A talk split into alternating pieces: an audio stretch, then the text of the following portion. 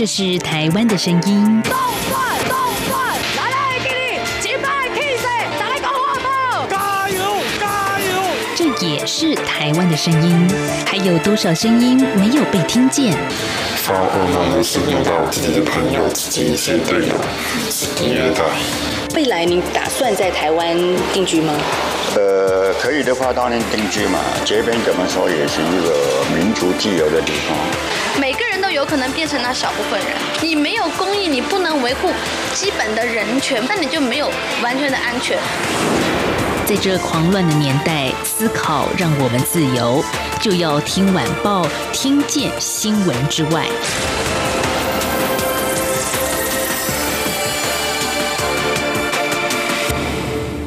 欢迎收听就要听晚报，我是宛如。今天是十月十四号，星期三。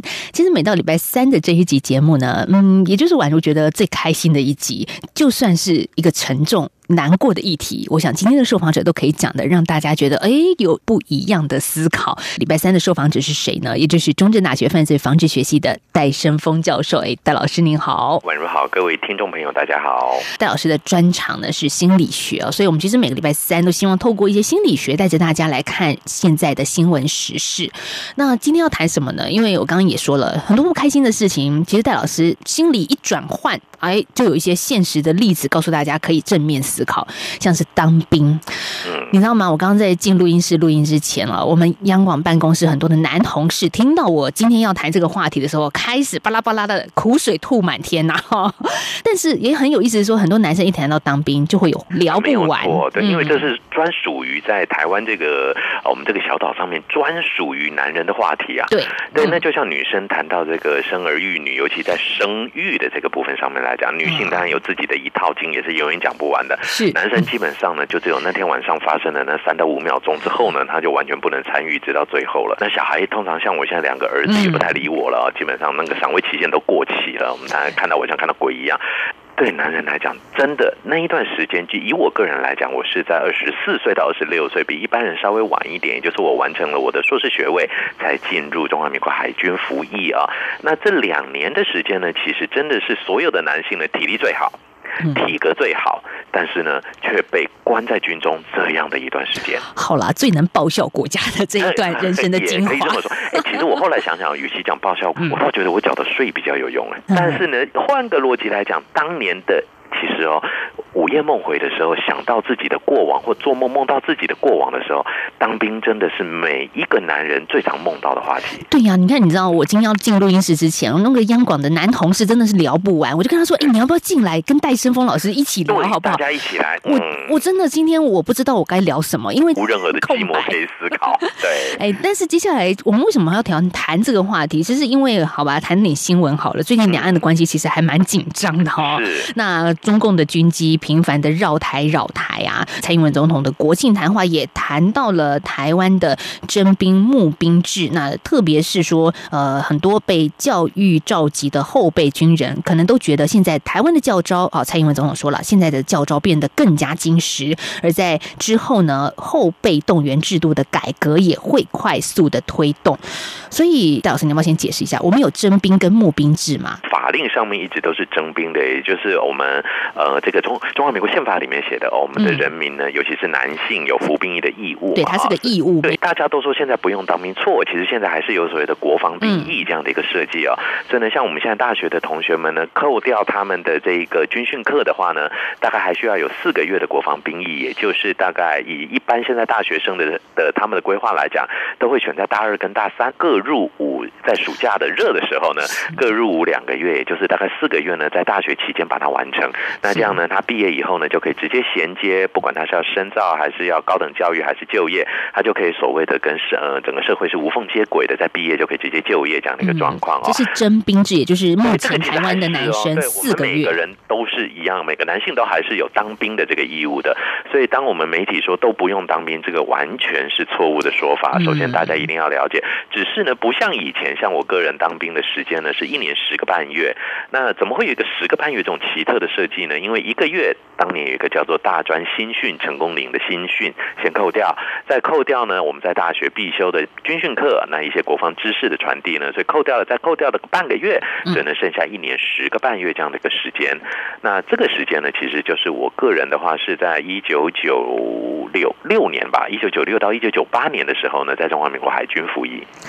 好，你看记得那么清楚，对我很诚实讲哦，结婚纪念日时常忘记，入伍那一天我永远忘不了。啊真是男这就是一般男人会，如果你跟台湾的男性聊到的话，入伍那天发生的事情，一五一十他可以跟你讲三天三夜讲不完。结婚当天发生什么事情，所有男人只会一句话：我醉了，不要问我。好是，所以所有的女人都记得结婚这整个发过程生什么事情，，对，男人都忘记了，好吧？是不是要收起来？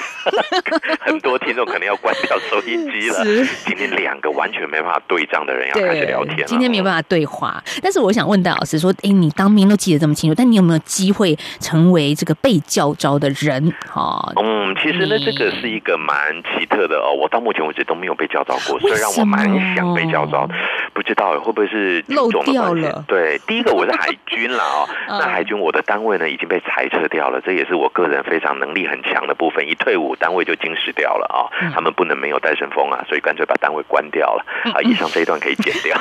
好，不过呢，很重要的事情是什么东西呢？也就是说，呃，我在服役的时候呢，刚好遇到这个国军的人力调配，所以其实我退伍的时候，刚好就是我们的那个部队呢，那个单位被金石案金石了，那就是没有这个番号。那所以呢，是不是因为这样子，所以我没有被叫招到的？我想有有一点可能。第二个部分就是当时我担任的是因为我的专长的关系，当时我是政治大学心理学研究所毕业的啊、那很荣幸呢，承蒙海军的邀请呢，我不是抽签的哦，我是海军邀请我成为海军的心理辅导官，真的是非常荣宠的一件事情。那因为是心理辅导官的关系，所以我们非常的专业专职的做着军中心理辅导的工作。就就意思说你不用拿枪，不用被操，不用跑八千，啊啦，基本上我们是军官了哦，嗯所以呢，拿枪，因为海军没有拿枪的这种路操的设计，比较没有。是那是不是要站哨？因为我们是军官，军官基本上还是休息为主啊，因为白天辅导很累了嘛哦，所以我们基本上阿兵哥帮我们站哨啊。然后呢，或者是操课这件呢，海军也没有这种路操的观念，嗯大概就是以专长的训练。是所以当时呢，我们被赋予的倒不见得是这一些体能上面的要求，相反的反而是对于士官兵的照顾。嗯所以呢，其实当时海军对于我们的一些要求，比方像我们几位正大心理所还有台大心理所毕业的男性的这些我们叫做预备军官们啊，那我们呢其实还一起努力呢，帮海军开发了这种我们叫做新兵适应量表。那我相信这个量表目前在海军还在执行，其实这个是当年我们呃用专业协助海军做到的事情。对，这样也听出来戴胜峰老师对中华民国国军的贡献。好、啊，真的谢谢！我觉得国军真的给我非常多的东西，至少很重要的一件事情，我现在的台语全部都是海军教我的。哇这很奇怪，对不对？海军怎么教我台语？大家都觉得到军中应该学不到东西，错。我要真的很诚实的讲，学什么东西要看你怎么去发掘。我记得最清楚，我台语其实也一点都不行。那各位听我的广播就会觉得，哎，好像国语还蛮标准的啊、那我记得我的第一个个案是勾两腰辽阳军舰的一位阿兵哥，他很想逃兵，然后呢就到了我们的心理的这个办公室里面来。那这他们的辅导长就讲，哎，媳妇官交给你的这个阿兵哥想逃兵啊，你给我好好聊一聊。一个小时以后我来接他，我们要出港了。嗯，我才一个小时，他就要出港，这不能出意外啊！如果真的再出了什么事件，我们总也担心嘛。我真的当时的我满腔热血，用尽了所有的智商技巧，循循善诱，所有的方法都用上了，然后开始跟他智商，跟他聊天，讲了一个小时，辅导长都快来了。他就是一直没抬头看我，新武官讲什么，你到底有没有听进去？他就转过头来，小小声的跟我讲：“新部啊，你讲国语我听不？你讲台语好不？”所以他完全听不懂你的国语。对，他是听台语的，他完全听不懂国语。我整个震撼住了，你知道吗？啊，原来智商辅导还有语言这个重要的媒介呢。以前老师教过，但是我完全不认为这是一个问题。所以我在服役的一年十个半月，大概在澎湖一年半的时间里面呢，我从一个台语都不会讲，一个字儿都不会讲呢，到后来呢，可以用台语到菜市场跟阿桑杀价。国军给你的跟我们们一般人想象中的是完全不一样，原来是一个语言的学习。好，是不过其实，在台湾民间呐、我们其实有流传一句话，就是“好男不当兵”啦。所以真的吗？戴老师，你怎么看这一句话呢？嗯，其实我觉得好难当不当兵这件事情，要看的就是说呢，早期我们都会认为哦，军队是一个呃，就是它的社会的能量阶层比较多元了哦。呃，就像我在服役的时候，当时的海军虽然是属于科技军种了，但是还是有呃一些因为义务嘛，所以各种样子的人都必须进入军中来，都必须被分派到这些单位里面去。所以像我们单位里面，真的有人除了自己的名字以外，他是文盲的这种同学，也是有这种小朋友啊、那这种小朋友进来以后，其实他的适应就会有很大的问题。那您想想看，我们当时呢，以我硕士学位来讲，现在当然硕士满街跑了，但当年在一九九七年我服役的时候，硕士可是全澎湖看起来最高档的一个学历了哦。所以这个落差是非常大的。所以所谓的好男不当兵，这个观点纯粹都是在这些我们叫做高学历偏见的观念之下所养成的。我也很诚实的说，我一开始服役的时候，绝对有这种心态。我会觉得，第一，我是军官，我是硕士，我有心理学的专业，你们这些是懂什么呀？啊，我相信有这种心理状态，的确对于一个二十出头岁的一个刚刚才从名门的国立大学踏出来的这一些专业的人才来讲，想必会觉得我干嘛跟你们这些不会读书的社会基层朋友们干嘛和在一起呢？而且我们要睡在一起，我们要生活在一起，甚至他是我学长。当时的确会有很多人不喜欢这种感觉，但是我后来发现，我出了社会以后，应该是这样讲，在军中的学习让我出了社会以后，很知道一件事情，其实这个社会就因为有多元阶层不同人，我不是讲阶级，而是多元不同来源跟阶层的人的存在，而显得蓬勃发展而有趣。而每个阶层不同的人，他真的都是有他的阶层的意义跟特色，共同运作着社会的圆滑。所以在这样的一个情况之下呢，其实军队让我先知道了这个现象，我觉得这个真的是千金难换的经验。其实军队给我们的跟社会给我们的完全是一致的，绝对没有必要去贬低军队的存在。更重要的是，军队甚至还设置了非常多的机制来保护着我们，依然可以用一种 try 用一种尝试的心情来去开展我们的学习经验。嗯我觉得这个更是千金难换的。对，不过对于我女生来说，可能认识军队的了解是透过军教片、军教电影，在我们年轻的时候还蛮常拍的哦。那里面的画面可能是一个口令一个动作啊，所以有些人就觉得嗯很蠢啊，可是好像也不一定哦。其实我们看到一个口令一个动作，实际上它是在保护大家。对，而且重点在于一个口令一个动作这件事情呢，真的绝对不是叫你啊往东往西走，或者是这样子的这一种呃，好像把你当机器人操弄这个部分。其实一个口令一个动作，基本上在于养成我们的基本生活素养。各位，我们要思考一下，军队再怎么讲人权，再怎么样的我们做好卫生保保护自我这些，毕竟是一个团体生活。如果没有一个口令一个动作的要求的话，一个部队就散掉了，或者一个内务就整理不好了。这一些呢，团体生活必须的部分呢，我觉得军队做的一个口令一个动作，那是绝对必要的。一就像我们今天在路上开车，也是大家同一个方向啊，为什么没有人抗议呢？对，没有人觉得说开车是我的自由，我爱怎么开，不管红绿灯，没有哦。对，嗯所以我们基本上呢，还是一样要有一个口令一个动作，也就是一个方向一个作为这样的一个概念。嗯但是呢，以我在海军服役或者我在陆军的侦探学校受新训的这种经验来讲呢，一个口令一个动作之外呢，其实在专长的发挥这个部分呢，完全是让我们有自己的专长的一个开展空间。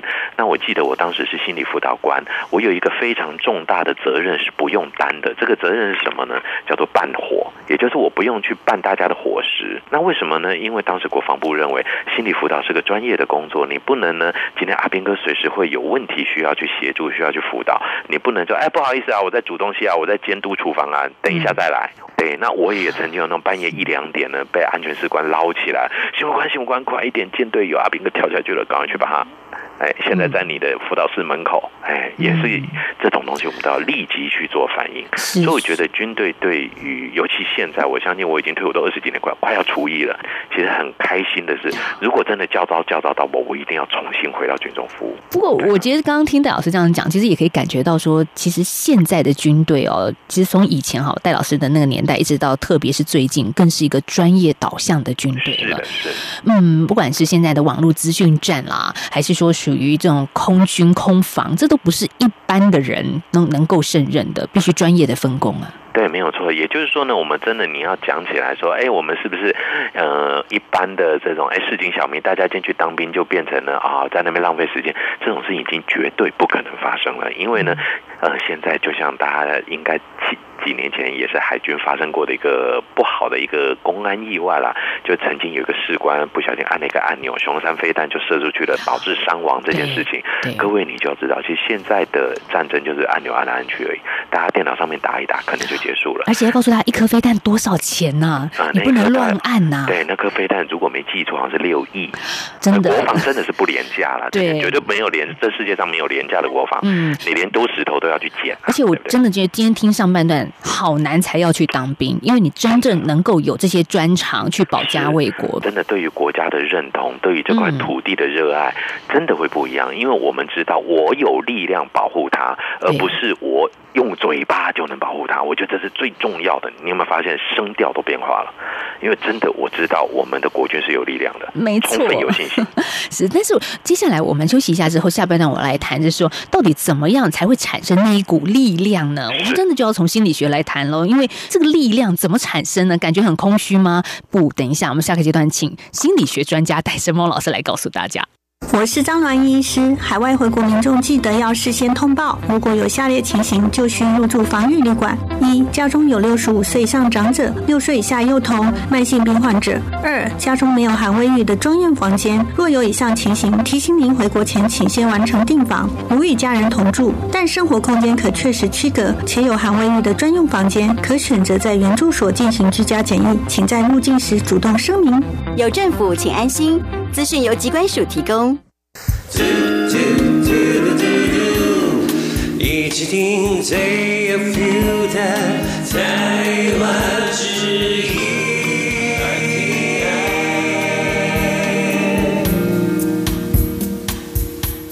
继续回到就要听晚报，我是宛如。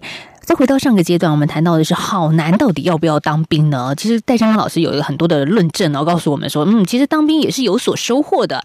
像宛如手上有一份资料，就是美国企业其实特别喜欢聘雇退役的军人，因为认为呢，在军队当中啊，所学得到的团队精神、纪律还有责任感，能够带给企业正向的文化。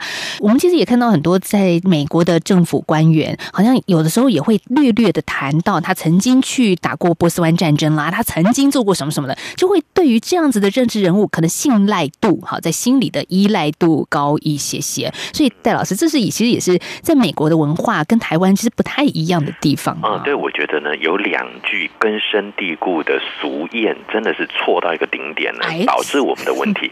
两件，就像我们刚刚第一个提的，好男不当兵。第二件事情叫做秀才遇到兵，有理说不清。哦，对，还有对，就是这两件事情是完全错误的啊。实际上呢，秀才跟兵本来就不需要去有理说不说得清，因为秀才不懂怎么当兵。当然，当兵里面有没有秀才？如果是义务役的话，我跟你讲，所有的秀才都当过兵啊。就算我们的义务役缩短为四个月了，其实所有秀才都是兵，所有好男也都曾经是兵，这才是重点的理念。因此，这两句话真的要央求我们的媒体朋友们把它打破掉，因为这是错误的。第二件事情，现在我觉得国军慢慢在走上。正确的道路什么意思呢？其实我们会发现呢，近年来国军的变化可以说是我们各大部会里面变化最快的一个。怎么说呢？早期大家对国防部的印象，洪仲秋事件那个年代的时候，他就像一块黑幕一般，什么都不知道。现在国防部给人的印象相对来讲是亲民爱民，而且会协助人民。我们不管今天是风灾赈灾，其实国军都走在最前面。现在中共扰台，我们的国军也是第一个飞起来的。相反的，反而不是当时呢指责他们的这些街头伙伴们，甚至换个逻辑讲，也许街头伙伴们你们也从军了，这边要给你拍拍手了啦啊！我们来去思考一件事情，就是其实呢，我个人对于因为当兵的这个正向经验呢，我也一直以来都很希望还能够多帮国防部讲一些什么。所以今天也许这期节目大家会觉得，哎呀，在这么不中立哦。但是我觉得国防部缺的就是支持他的声音。所以呢，现在军人的地位跟身份呢，的确渐渐有在上升之中。举个例子。我觉得昨天很有趣的一件事情，我昨天搭高铁到台北出差，在高铁上呢，刚好遇到了一个很大的军官，肩章上面呢是一颗星星，那就是将军、少将。现在台湾将军不多了，两百多个里头遇得到一个，蛮开心的。那以前呢，在高铁上看到这些军人呢，大家伙儿也就是反正军人嘛，对不对？哪地方看不到呢？就没有想到，我昨天在高铁上面，我自己做了一件事情呢，我对他们敬了个礼。那个将军呢，非常热情的也对我回礼，然后呢，我们比了一个大拇指，互相加油一下。没想到其他的同车的一些呃，我们的乘客们呢，也会跟他们讲说：“谢谢你们要加油。”我觉得这个就是国军的地位提升、身份改变的一个开始，也就是人民不再觉得他们是不能沟通的，觉得大家都在同一条船上，要一起努力、一起保卫家园的这种概念。是我们看到昨天，像蔡英文总统也特别坐了两个小时的车到高山上，就是乐山雷达站哦，因为这个地方蔡总统是说台湾空防的眼睛，只要周边国家发射飞弹、火箭。乐声雷达站都能够在第一时间确实的侦测到，为反制单位争取更充裕的应变时间。你看。这样子的雷达站，在过去我们可能会觉得，哦，就是好远的高山上哦，就一群阿兵哥在那边驻守，就这样子。可是现在你会觉得它真的非常的重要呀。对，其实呢，真的就像我们海军的单位，通通都在各位看不到的这个天涯海角。啊，那都出海了吗？通常不太出海，因为出海很贵啊。各位，我们海军的船一出去，这个花的钱跟空军差不了太多的。是是。对，所以呢，能不出海，当然，哎，出海基本上是巡逻了。在我们那个年代相对安稳的情况之下，巡逻为主。那我们现在当然就有一个震慑以及一个预备作战的这样的一个想法哦。所以呢，其实呢，我们当然希望军队永远都是备而不用，但是呢，养兵。千日一定要用在一时，而这个一时并不是一次打完我们就解决掉了。我们今天知道，也许在我们彼此的误解还没有办法解除的情况之下呢，我相信中国对于台湾的敌意，台湾对于中国的恨意，这两件事情呢，其实未来都还是一个持续进行中的发展进行式。其实敌意跟恨意会。与日俱增的上升，为什么呢？就像我们刚刚提到的，其实呢，敌意跟恨意呢，在我们心理学里面来讲呢，是最简单的一个团结催化剂，而且成本最低。敌意跟恨意好像很容易操弄啊。对，其实呢，我们换个逻辑来讲，各位，我们都讲奇怪，为什么戴老师今天讲的这么负面？我们应该要化为对于家国的大爱，对于家人的大爱，对比方大陆也会有对于民族的大爱，对于什么的大爱？其实呢，在我们心理学的观点里面来讲，爱这一件事情，就是对于什么东西的归属感 （belonging） 这件事情呢，它是非常个人化而且多元的。我记得孙文，哎，我们的这个国父讲过一句话啊，他说什么呢？中国人的爱呢，仅止于到宗族尚未达到家国这个概念。那但是这样的一个状况，到目前现在为止来讲，我相信台湾跟中国其实呢，都渐渐的在凝聚自己的内聚力量中。也就是说呢，其实台湾已经渐渐的形成台湾主体识。这个部分是一个我们往正向发展走。当然，中国早期在呃目前中国的领导阶层的这个筹备规划之下呢，中国梦也是方兴未艾这样的一件事情。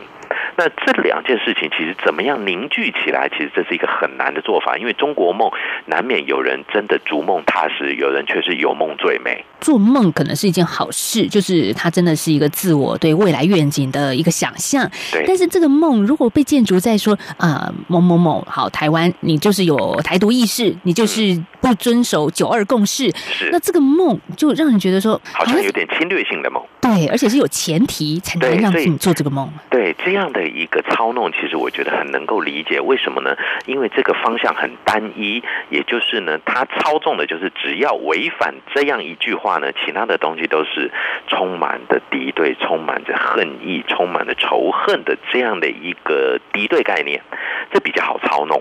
如果我们今天要讲对于台湾的大爱，那可麻烦，你要爱山还是爱水，还是爱人，还是爱民，还是爱钱？哎，那这个爱台湾这三个字要怎么解读呢？可能可以写篇论文了。对，所以其实像在台湾就时常会吵谁最爱台湾这件事情，对我们永远最爱吵的就是这个，对啊，所以呢，其实对台湾反过来，台湾目前在操弄的一件事情，我觉得这个就比较值得忧心了。